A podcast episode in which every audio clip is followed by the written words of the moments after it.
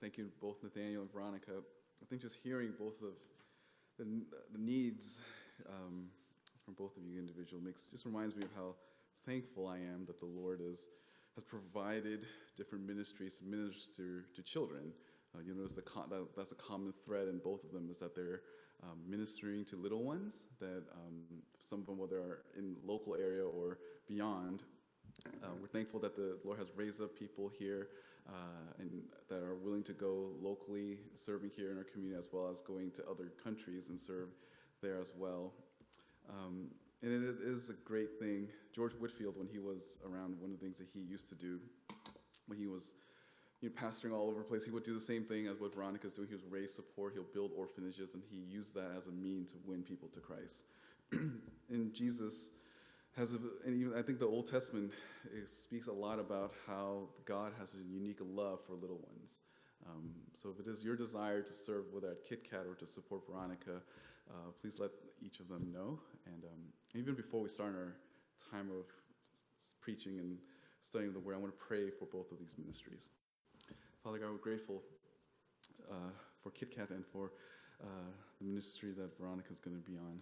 We pray for the people in our church as we serve the kids here in SF, that you would use each of the members in SF in KitKat to minister to them. And we hope that as they develop relationships with them, that they're able to foster gospel opportunities. Some might be just ministering to the kids, others might be the kids and the parents as well. May you raise the people in our church to be able to do just that, to meet the needs and to make disciples of all nations. And we also want to pray for Veronica. As she travels in a month or so, we hope that you give her gospel opportunities as well, that there will be, that with all the little ones that she will encounter, that they'll ask the question, why are you doing this? Why are you showing so much kindness and love towards them? That she can use this as a catalyst to share the gospel. Lord, bless her ministry and watch over her, and may she and her team be able to go there and return safely. Lord, now as we go into your word, may our heart be focused and be transformed by it so that we can honor you with our life. Thank you for this time that we have in your son's precious name. Amen. If you have your Bibles, please open to John chapter 14.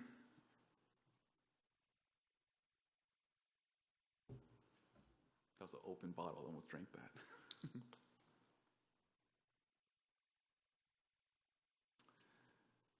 John chapter 14. We're going to look at just three verses. John chapter 14, verse 1 to 3. It reads this. Do not let your heart be troubled. Believe in God. Believe also in me. In my Father's house are many dwelling places. If it were not so, I would have told you. For I go to prepare a place for you. If I go and prepare a place for you, I will come again and receive you to myself, and where I am, there you may be also. Just a little background about our little series as we've been doing this last few weeks. I decided to take the month of June to just do a little bit more of these shepherding moments where I talk about different topics that's been in my heart as I just kind of survey not just our church, but as the church as a whole, from just other churches. A few weeks ago, I preached on the Christianity versus intersectionality, and this idea that the Christian's main identity is not necessarily on the immutable attributes, meaning things like your ethnicity or your gender, but our chief identity is in Jesus Christ. And the reason why I talk about that is because there's been just a lot of division over this topic and social justice issues, that people maybe overemphasize certain issues over gospel truths. And I think I wanted to make sure that we understand that our greatest identity is only found in Jesus Christ, that our greatest hope and everything that we are is found and rooted in the scriptures. Last week, I preached on James chapter 4 about how Christians should not be fighting against one another. There's just been so much divisiveness over everything that you can think about, whether it is the social justice issues or vaccines or masks and COVID and all of these different things. Just been so polarizing in the world, and it sadly has gone into the church, that there has been tremendous amount of church splits and people leaving the church, and there's just all this infighting over, in a lot of ways, just preferences. And I was trying to charge all of us to remember that that because we are the body of Christ, because we are the church, the bride of Christ, that we need to have unity, that we need to strive to live in harmony with one another. That's not to say that you guys can have disagreements or different preferences, but you lay those things aside when it comes to the unity that we found in Christ. Now, today, I'm going to talk about death, and how the fear of death is the reason why we are so crippled in our world. And I think now, especially since things are opening up, there's vaccines, there's masks, it seems like, for at least us here in San Francisco, things are going back to normal, relatively speaking. You know, things are opening up, we can eat at restaurants, you know, there's these things that seem normal again. But in light of all the statistics, in light of all the vaccines, there's still a part of people in our fellowship group, people in our church, and just in general, where Christians are still afraid. And that's where I want to attack. Not just so much about, you know, whether or not you wear masks or get vaccines. That's kind of secondary to me. Because you can have all of those things, but yet still be afraid of living for the glory of God. I really want to just shepherd the heart issues here. I want you to think about, are you afraid? I know some of you are here, so you might have this like a sense of assurance, like, yeah, I'm not afraid. But there are still those within our body and our church that are struggling. And if this is not you, then I hope that this is designed to equip you to help them think through things, think through it biblically. As Christians, that's what we're called to be. We're called to be people of the truth. So that means we operate off of a different worldview from the world. The world thinks a certain way, they're paranoid about certain things, but us as Christians, we have complete assurance and joy and security because we worship the one true living God. This portion of scripture that I read is a familiar passage to most of us. This is actually where one of the six, there's seven I am statements. I am the bread, I am the light, I am the door, I am the resurrection, I am the good shepherd. And here at the actually very end of beginning of verse 6, says, I am the way, the truth, and the life. And there's one later in that says that I am the true vine in chapter 15. But this is a really important portion of scripture. All scripture is important, but this particular portion is unique in the context of the apostles that were sitting under the teaching of our Savior. This is just this unique claim that Jesus has here. He's telling everyone that he is the only way to salvation, that you don't need to be afraid of death because you can find your hope and life in Jesus Christ. To follow Jesus is not one of the many things that you can go to. It's not like how Rome said all roads lead to Rome, and some people think that in the religious sense, all road leads to heaven. No, that's not the case. We as Christians are people that have the only way, and that is Jesus Christ. In fact, early on in the book of Acts, we see that that's actually how Christians were described at first. They were known as the way, and that like they were the only ones that believed that they were the only ones that have this monotheistic religion, that they worship this triune God. That was very unique at the time, and people knew the Christians as the way. I kind of wish we would call it that, you know, instead of fighting for the title evangelicals, we just call ourselves the way. Because we're the only ones that have the truth. We're the ones that are telling people that the only way to salvation is Jesus Christ. And this is a perfectly clear and concise conclusion that Jesus tells everyone, that he is the way, the truth, and the life. And no one can get to the Father but through him. Now, I'm using this text to give us assurance in this life because what you know about death is going to impact the way that you live. What the truths that you believe and what you think about is going to impact your day-to-day. So if you have a high view of Christ and a high view of what heaven is like, then you're not going to be so afraid of what happens to you in this life. Because you know that at the end of this life, you have paradise. But if you have a low view of heaven, a high view of living in this world, then death is terrifying for you. It's horrifying because you treasure the things of this world more than the things that is to come for the Christian.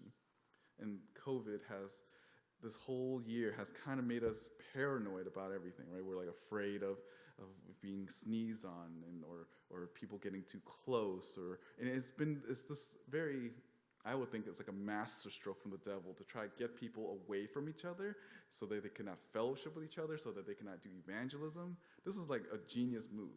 But again, as I said, this is not a call for you to be reckless. I'm just saying that in the context that we're in right now, with things getting better and things are opening up, we need to be brave. We need to be bold, and most importantly, we need to not fear death. Because when you fear death, you're going to be crippled from doing what God wants you to do in terms of honoring him with your life. Remember, though, the type of future that we will have, the outlook that we have will impact us in the moment that we live right now. In some ways, this sermon here is really designed for you to unravel that fear. I know that last year, it's been hard, right? Like, you're just hearing different things. There's different specialists saying these things and doctors saying that, and you just hear all of these conflicting advice, and it causes confusion, and often confusion leads to fear. And I want to help undo that in our life. That the fear that you need, that you have in your life, that you need to cast those things aside and to believe in Jesus Christ. In the context of this book, the passage I'm reading, Jesus is speaking to his disciples. This is the last night that he's going to spend teaching and fellowshipping with them. The disciples gave up everything to follow Jesus, and he's telling them, I'm going to leave you. Now, you have to imagine that the apostles here, they were with Jesus. They gave up their careers. Some of them gave up their relationship with other people to follow Christ. And now he's saying, I'm going to leave you guys. That's a very terrifying thing. This is his farewell message to them, and they're afraid. Chapter 13 begins with the Lord's Supper, and he washes their feet, and he tells them that you need to wash your whole. They're wondering, how come Jesus? Why are you washing this person's feet? And he said, if he doesn't wash them, they have no part with him. And then Peter, the one that speaks kind of like very rash, he's like, oh, then in that case, wash my whole body as well. In their pride, they focused on themselves instead of humbly serving and seeing the model that Christ has demonstrated humbles them. And then they talk, and Jesus makes this announcement that all of them will eventually betray them. All of them will leave, and then in fact, one of them is going to betray them. And I'm just trying to imagine what it's like being a disciple sitting there and Jesus telling them, hey, one of you guys are going to betray me. And then the disciples thinking, who is it? And then he's like, okay, Judas, get out the way. Okay, who is it? Who's going to betray you, Jesus? And then of all the disciples, Peter says, okay, all these guys over here, they're going to deny you, but I am not going to deny you, Jesus. And at the end of chapter 13, Jesus tells him, Jesus answered that Peter, truly, truly, I say to you, a rooster will not crow until you deny me three times. Now, Peter was the chief of the group, right? He's the leader, right? Of all the apostles, he was the leader. And if the leader was going to leave him, then what hope is there for the rest of them? Like, Judas just, for some reason, went out of the room. They didn't know that Judas was going to betray them. And all of a sudden, they get this message from Jesus saying, like, you're all going to betray me, and your main leader, the one that I discipled the most, one of the guys I discipled the most, is going to deny me three times before the chicken makes a noise. So they're afraid. They're afraid. They don't know what to think of all this. They fear that if we gave up everything to follow you, Jesus, and now you're going to go away, how are we going to function in this life? And honestly, their greatest fear is not humiliation. Their fear is that they will die. Their greatest fear is that they will die without Christ. Like, over and over again, they've seen Jesus do all these miraculous things. So there was a storm. Right? They're in the boat with Jesus. They thought they were going to drown, and Jesus already told them beforehand, no, don't worry, you're going to have all this ministry to all these different people, and they forgot when they're in that boat, and it's rocking back and forth, and Jesus was sleeping, and then Jesus calms the storm. Right? And they've seen Jesus do all of these miracles, that they understand that when you're near Jesus, you're safe. When you're close to Jesus, that you're safe. So they're wondering, if Jesus is gone, then my safety net is gone, that I am going to die. But Jesus promised them that he's going to put the Holy Spirit in them. He's going to send a helper for them. And at the time, they're still not getting it. They're still thinking, well, so where are you going, Jesus? Where are you going to go? And Jesus tells them that you need to love one another and to continue to follow Christ. Jesus keeps telling them that he's leaving, he's going to go away, and they're afraid. Now, again, using this as a backdrop for where we're at, I think for some of us, we're not really afraid of COVID. We're afraid of what COVID does to us, right? We're afraid of what happens if we are infected and tested positive and it kills us. Really, death is the same fear that we have, just like the apostles. before we judge and think, oh, you have Jesus around you. Why are you afraid? Understand that the promises that Jesus made for them is the same that he's made for us as well. That the Holy Spirit is indwelling in us.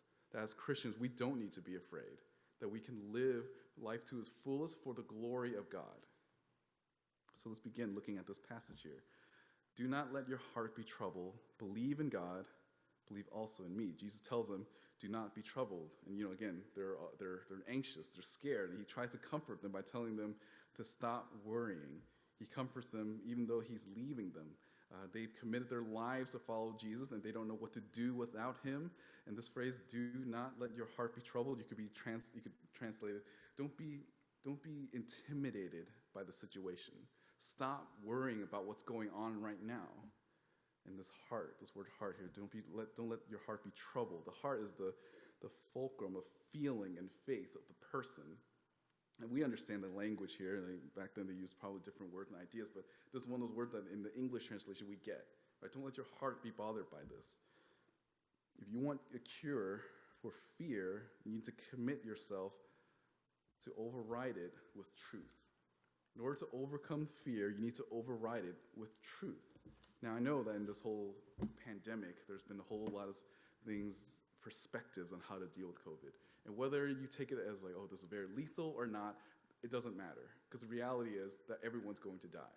And if you understand that truth, then it doesn't really matter how severe or how not, or however you interpret the virus.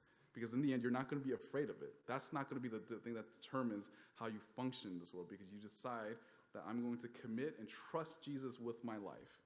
The remedy for fear is not to stop fearing, but there's an action that's involved. We're called to believe in Jesus, trust in God and in Jesus.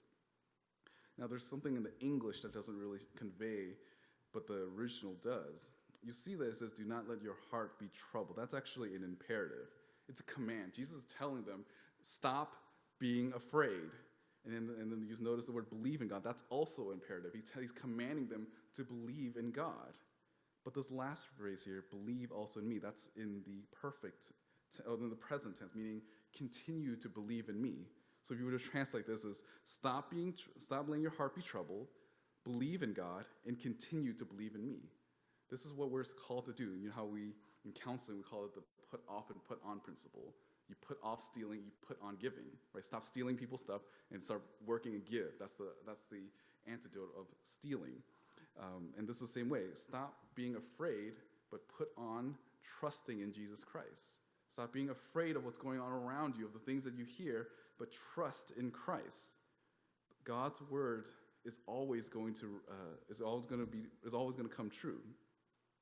Paul speaks of this about trusting in the words of God in Romans chapter 4. Romans chapter 4, Paul gives this model of faith in Abraham. Let me just read this to you. Romans chapter 4, verse 16. For this reason, it is by faith, in order that it may be in accordance with grace, so that the promise will be guaranteed to all the descendants, not only to those who are of the law, but also to those who are in the faith of Abraham, who is the father of us all. So Paul's understanding, like, okay, you believe in Jesus Christ. That faith that you have is the same as one Abraham has. Verse 17, as it is written, a father of many nations have I made you, in the presence of him whom he believed, even God, who gives life to the dead and calls into being that which does not exist. In hope against hope, he believed, so that he might become a father of many nations according to that which he had spoken. So shall your descendants be.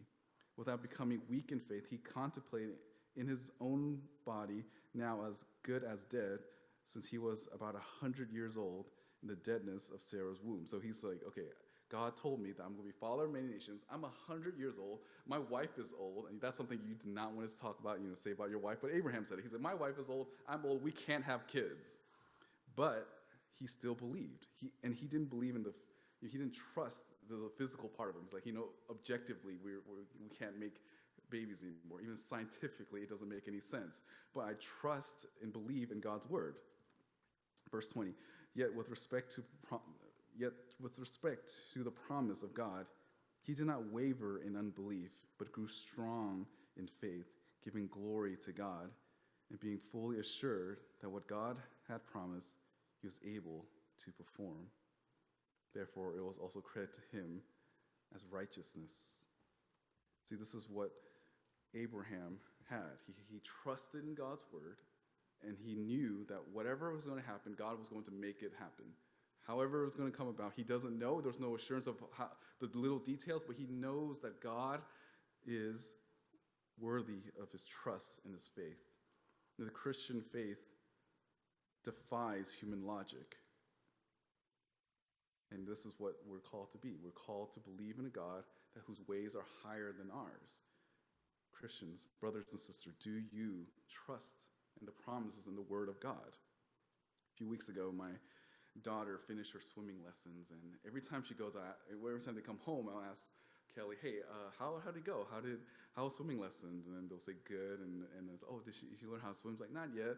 And then almost without fail, Kelly will tell me, "Oh yeah, she was too afraid to swim to the teacher again." It's like, "Oh, again, Ruby?" It's like, "Yeah, it's scary." And she doesn't want to do it. She doesn't want to swim to the instructor. And I ask her why. It's like, "Scary." And you know, it's not like the instructor was, the thing that he was saying was not true. It's like, you know, the instructor was taught Ruby, like, this is how you paddle, this is how you move your hands, this is how you stay afloat. But when the instructor told him, "Hey, come to me, I'll catch you, don't worry, I'll come to me," Ruby will freak out in the pool in front of everyone. It's embarrassing. I'm glad I'm not there. But it wasn't because the instructor was not reliable. It wasn't because what he was saying was unclear to my daughter. No, it was the object of the person that was saying those things. My daughter did not have faith in the person. It wasn't based on his credentials, it wasn't based on his ability, it wasn't based on her comprehension of what he was saying. She just did not trust him. There was no trust in him. And that's how, unfortunately, how we are to the Lord. Right? We hear God's word through Scripture. We understand what he's saying. It's clear to our minds. But yet, when we waver in our faith, when we are troubled, it's because we don't have faith, we don't have trust and faith in the object of who's telling us these things. If you believe that the word of God is from God, is divinely inspired by him, and every single word is by the Lord, then you need to trust in the author of that. So when God promises us that, hey, there is going to be a better tomorrow for us as Christians, that's the faith that you need to have, to trust in God's word, regardless of how messed up the world is. Yes, this is a hard world. Yes, there's going to be not just one virus or pandemic. There's going to be more to come in the future. It's just, we live in a fallen world. Get used to it. But that should not waver our faith. You may not have a problem hearing the word, but you fail to understand that the person who's telling you these things is the Lord. If Jesus is truly the one you trust in, then you don't need to fear death. Look to Jesus and do what the Father has said, to trust in him. The Lord tells us not to worry, but trust in his word and to trust in him. The Bible tells us that this life is not all that there is. Right? For the Christian, we understand that. We understand intellectually that's true, but do you believe it in your heart so that you will not fear what happens to you in this life? Think back at who Jesus was talking to. Peter was told that he was going to deny Jesus. The disciples were told that one of them will betray them, and they're all going to be hated on account of Jesus Christ. Jesus told them that the disciples are going to go away, they're going to strike the shepherd, and the sheep's going to run. Judas just wandered off somewhere. They don't even know where he went. He'll probably deal with the money. There was, again, confusion and fear. And Jesus is telling them, do not let your heart be troubled. Stop having your heart be bothered by this. Believe in God and continue to believe in Jesus. Christ calls them to a path of peace by acting on faith. And that's the same thing for you and I. Christ calls us to a path of peace by acting in faith to the Lord. This isn't Jesus offering some sort of platitude. Jesus is speaking truth and is giving them answers to their fears. You know, I don't know if you've ever had people in your life where you just depend on them completely. You can take them by the word, like whether it's a family member or a really good friend. No matter what happens in your life, you can say, okay, at like 4 a.m, I'll call them. If I was in jail, they'll come bail me out. Guarantee, they're that kind of friend. you know, even in those really cool and deep friendships, there is a limitation, right? That person might die. That person might not get your phone call. There are certain things that person may not be able to do. But God isn't that way. We worship the eternal God. Jesus Christ is the same yesterday, today, and forever. He is the object of our faith, and that's why we don't need to tremble or be troubled by the world events. So will you trust in Jesus? Will you take Jesus at his word? Whether not just with COVID, but just everything else in life, whether it's your job, you're struggling financially, or your plans in the future, your dreams, every aspect of your life. Do you trust in him? And if you do, then why do you fear? As Christians, when we see all this COVID stuff or wars or whatever, we understand that this is just a part of the fallen world. And if something was to take our life, so be it. Because we know that this world is just a mere vapor. It comes and goes, but eternity with Jesus, that's paradise. And that's where we want to be. Again, this isn't a call to be reckless. I'm not telling you to run around with that mask or whatever. You can do all those things for the glory of God. Honor whatever health code that you feel is best. Go for it. That's fine. But your internal person, you should not be afraid of it. Look, I know there's some people who don't want to return to church or any in-person or outdoor service because, it's not even because of the mask or the vaccine. It's just something in them. They're just saying, I cannot do this. Out of fear, they're crippled by it. And I want you to know that you don't need to be. Because of Jesus Christ, you can be fearless. You can have joy and just live for the glory of God. How can we overcome fear? It's not by looking at online debates and forums or anything like that. It's not watching the news and meditating on what's going on in the world. Just trust what God's word has to say. Look at verse 2. In my Father's house are many dwelling places. If it were not so, I would have told you, for I go to prepare a place for you.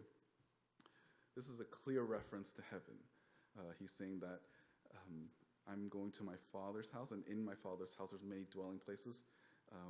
I really like the NAS translation here when it says many dwelling places. Some people translate Father's house to a mansion, or there's many rooms, and I understand what that idea is, but I like the idea of dwelling place. Because I think when we think of rooms, Martin Luther translates this as flats. He's very European that way. He's, this is my father has many flats. Okay. And different people translate it different. But the idea here is that heaven is a place that you can dwell with the Lord. You're dwelling with the Lord. This is back in the garden again, where Adam and Eve can walk around and they're in the presence of God.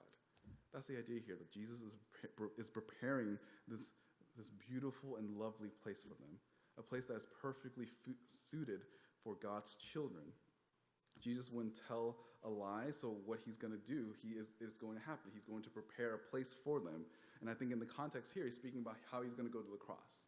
He's going to prepare a place for them by dying on the cross for their sins, so that if they place their faith in him, then they will reach this place, this dwelling place, this paradise.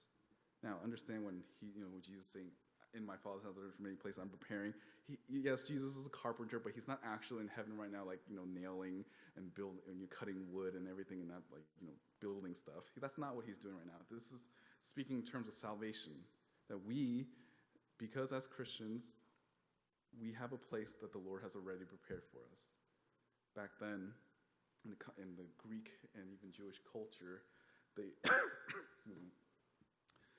back then, the parents, when they have a kid, they would raise them in the home. And then once the kid grows up of age and they get married, they expand. They build another wing in the house for them. And then so the parents are in one part of the house, and the kids are another part. And once they grow old, and their kids, they have kids, they grow old, and then their kids get married. Then they'll build another part of the house. So it kind of expands in that way. That's supposed to be the imagery here, that in Christ's place, it's this infinite amount of place that we can dwell together with the Lord. And that's what they're trying. That's what Jesus is trying to convey to them, that I'm going to make a place for you. I'm preparing a place for you that you can be with me and with the Heavenly Father.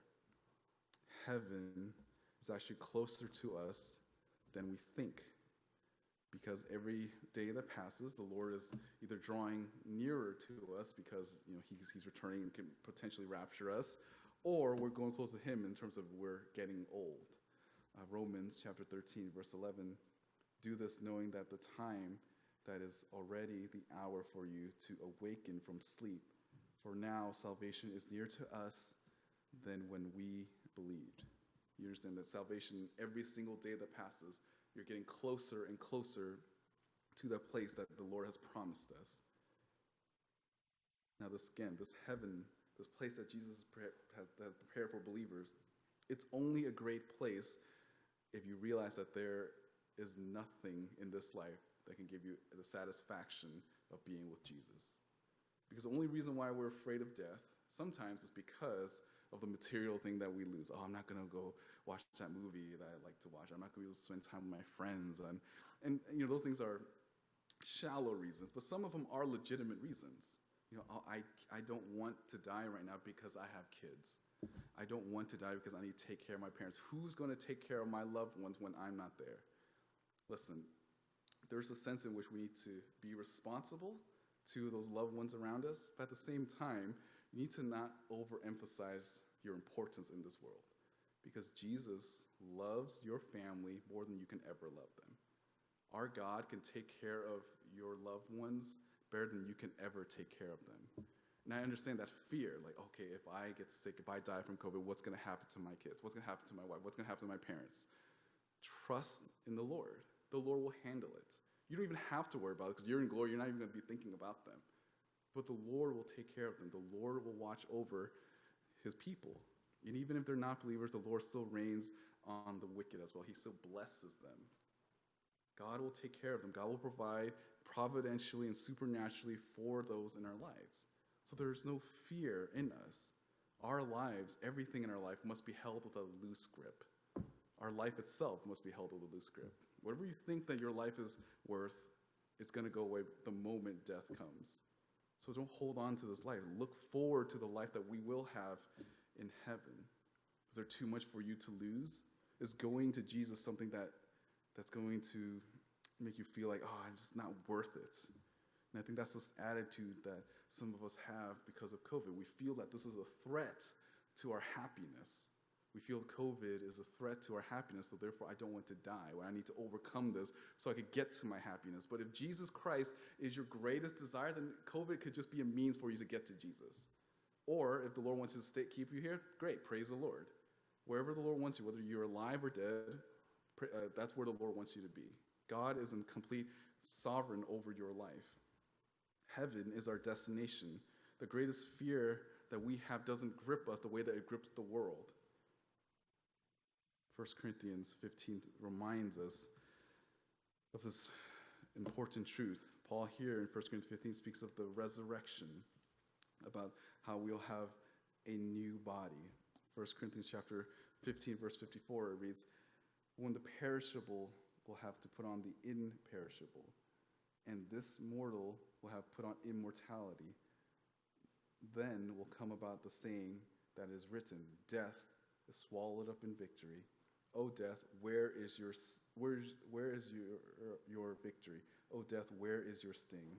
The sting of death is sin, and the power of sin is the law. But thanks be to God who gives us victory through our Lord Jesus Christ. Therefore, my beloved brethren, be steadfast, immovable, always abounding in the work of the Lord, knowing that your toil is not in vain in the Lord." See, it's because we know where we are going to be that we can work hard and for the glory of God in this life. That we can enjoy this life. We can evangelize, we go to work, we do whatever the Lord has placed us to do, and we can do it without any fear. If you're called to go shopping this week, if that's your job, go for it. If you're an Uber driver and you drive people, drive. You don't need to worry whether or not the person's going to give you COVID, because God is going to ultimately decide whether you live or die. And death is already conquered because of Jesus Christ. Early on in this pandemic, I heard this news report of a guy in New York. He had some preconditions that basically made him very vulnerable to the COVID virus. And he and his wife basically made this makeshift hazmat suit for him. Like they wrapped him up like crazy.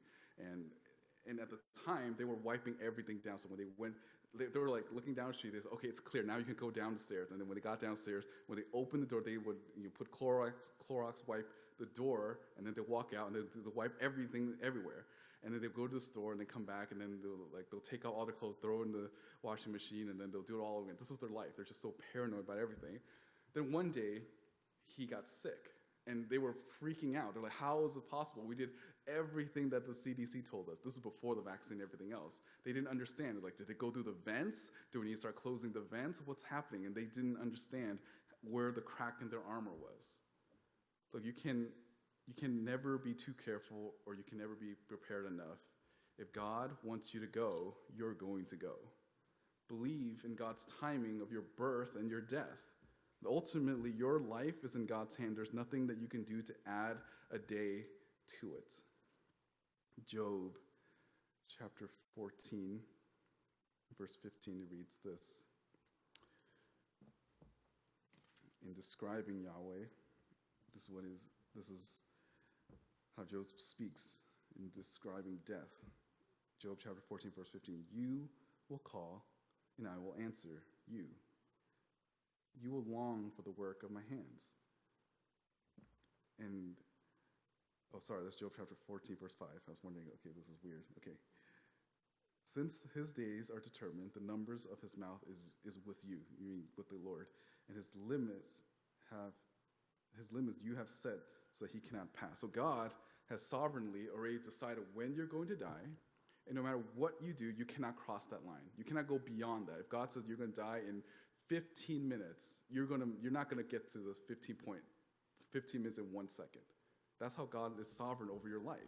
And that's a good thing for us as Christians, right? That's because of the fact that we have eternity in the Lord. We don't need to worry. And then more passage that speaks about how God's in sovereign control of our life.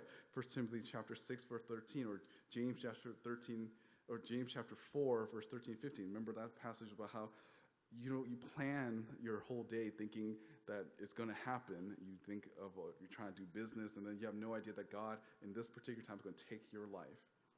We understand that COVID is not the ultimate decider whether you live or die. It is only God that decides that. And if God wants you to go, you'll go. And at the same time, if God wants you to live, you will live. No matter how much the statistics go, no matter how much the studies show that if you do this or that, then you're going to get harmed, you're going to get COVID. It doesn't matter, because God is ultimately the one that can decide when you live or die. Verse 3, if I go and prepare a place for you, I will come again and receive you to myself, that where I am, there you may be also. This is a promise from our Savior that he's going to come to get us. He's going to come and get it. He's going to prepare a place for us. He's going to gather his people. Jesus promised that he will come back. And this is not a new concept. This goes all the way back in the Old Testament. Daniel chapter 7, says that. Psalm chapter 2 says the same thing. Let me read to you from Daniel chapter 7, verse 13 to 14. Daniel chapter 7. This is Daniel's vision of the future, and it's about how the Lord is going to return, the Son of Man. And here's what it says. Daniel chapter 7, verse 13 to 14. I kept looking in the night visions, and behold, the clouds of heaven, one like a Son of Man was coming. He came up to the Ancient of Days and was presented before him, and to him was given dominion, glory, and a kingdom that all peoples, nations, and men of every language might serve him. His dominion is an everlasting dominion which will not pass away, and his kingdom is one which will not be destroyed. See, Daniel had this vision of the future of how when Jesus comes, we're going to have this paradise, and this paradise is not going to go away. And this is the same promise that's referenced in Psalm chapter 2, as well as Acts chapter 1, verse 11, when Jesus ascends up and the angel's saying, hey, don't worry, why are you still here? Go do your job that Jesus tells you. Jesus is going to return one day in a cloud as well, just like how he left. Again, this should be assurance to us. This is not a new doctrine. This is something that the Bible speaks of, that Christ will return one day. There should be no doubt that God's word is true. Again, this is why when I referenced Romans chapter 13, verse 11, that Jesus is closer to us now than he was yesterday. Salvation becomes closer and nearer to us every passing moment. Your doctrine shapes your life. Your theology shapes your life. This past week, one of Pastor Henry's classmate was this relatively famous pastor, was disqualified. Well, he was discovered. He was disqualified a while ago, but all this stuff kind of came into surface. And he held to a view of sanctification, which basically called what we call free grace. Like, all I need is just accept Jesus into my heart and believe in him, and I don't need to work out my salvation. I don't need to fight for holiness. That was his theology back when he was in seminary with Pastor Henry. And you can see now the fruit of that, where if you say, like, I don't need to strive for holiness and live a godly life, then you're going to wreck your life. This person apparently had this affair with some baseball player's wife, and then it just basically ruined two families. Your theology shaped your life. Now, this is just as an illustration for us to understand that your understanding of heaven is going to impact the way that you live day to day. How you understand heaven and what happens after you die will make your life either very miserable because you're afraid of what's going to happen, or joyful because you know that to live is Christ and to die is gain. For the Christian, we should be like Paul in Philippians, where he's just kind of torn between two worlds, right? He's stuck between a rock and a hard place. In one sense, he wants to be in the world to evangelize, to make disciples, to care for those that are here, but at the same time, to be with Jesus is far greater. And that should be our attention. It should not be because, oh, we want to stay here, because we want to live however we want in this life without Jesus, because we know as Christians that there is something better for us. Whatever delight that you want to have, whatever pleasure or life that you think is going to be heaven, is infinitely greater. Draw yourself to Jesus. Draw yourself to the only hope that is in Jesus Christ. Our gaze must always be fixed onto Jesus. We need to keep our eyes up onto heaven and look to our Savior. How you see death is related to how you understand God's promise. Failure to look at Christ will make you be devoured by the fears of death. It's kind of like when Peter, when he was walking on water for those little moments, he looked around and saw the waves, and I imagine these little fishies and even whales are looking at him like, hey, how'd you do that? And your ducks are just flying by like, yo, you see this guy, Peter? He's walking on water.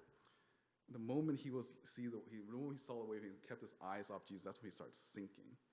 And I think that's a good illustration for us to understand that the moment you draw yourself away from Christ, that's when you will start to sink. But if you fix your eyes on Christ, that's where your assurance and your security will lie. To not trust in Christ for eternity and life that's the real cure if you want to make yourself joyful in this life. What's interesting, though, when we think about Scripture, we are all for passages like John 3:16, like, oh yeah, salvation by faith through grace, and Jesus coming into the world, dying for our sins. We're all for that. But how can we say that we take John 3:16 seriously and not John chapter 14 seriously? How can we can't nitpick word passages of Scripture. We'll hold on to these aspects of God's word and not these other ones. No, those aspects, the other verses that you might not hold on to, those are ones that you need to hold on to more, because that's when your theology is tested. Do you truly believe that life after death is better? Well, how that's going to impact the way that you live your life. You cannot cherry pick which part of Christ's promise that you want to believe. And look, again, I'm not saying be reckless, but I am saying just understand that there is a logical progression when you think about COVID. Let's say if you did get COVID and you died, as a Christian, what is the logical conclusion? Heaven, right? So if that's the case, is that a bad thing? And it shouldn't be. As Christians, if we truly believe in passages like this in John chapter 14, that there should be no fear. We should not be afraid of death. We should be joyful as Christians to do whatever the Lord has permitted us to do. Is your hope based on Christ or what's going on around you? Do you based on how you fight fear based on what's going on around you, or what is revealed to us in Scripture? Heaven is where Jesus is, and it's not here or anywhere on earth. Paradise is wherever Christ is.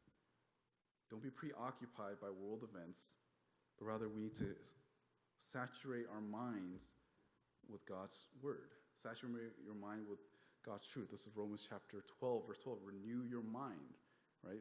Philippians chapter 4, verse 6 to 7. I think some of you are very familiar with this passage. You might even have to memorize it when you were in one or children's school or children's church. Philippians chapter 4, verse 6-7. Be anxious for nothing, but in everything by prayer and supplication with thanksgiving, let your requests be made known to God.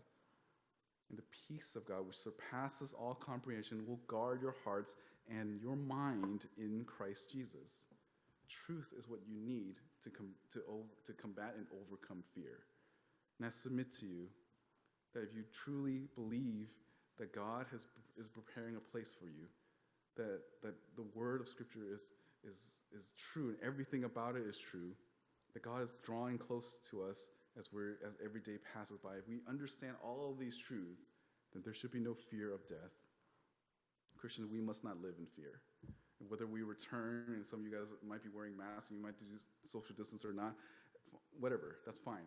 But in your own heart, you have to overcome that fear. You have to let go of that fear, trade that fear in for faith. Because God is protecting you, and He will protect you. And even if He preordained that you die a certain time, praise the Lord, that means it's a homecoming for you. You need to not be afraid of what's going on around you. And I know that this COVID thing is novel, is new to us, but nothing is new under the sun. We as Christians have a unique opportunity to live in this unique time, and we can be an awesome testimony to the world when we live in complete joy and trusting in the Lord. We're not afraid. We're not going to be a bad testimony, but we're not afraid. When people are nervous, we can explain, and they're wondering why we're not nervous, we can explain to them it's because of Jesus Christ. Like even atheists at some point in their worldview is going to hit a roadblock. They're going to have to wonder. They're panicking. They're worried about everything because they don't know how to deal with the trials in life.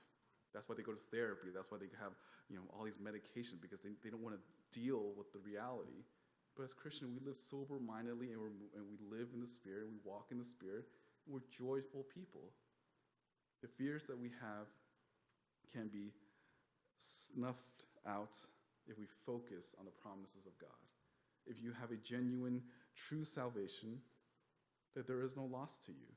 You only gain Jesus Christ. Don't fear and live for God and for His glory.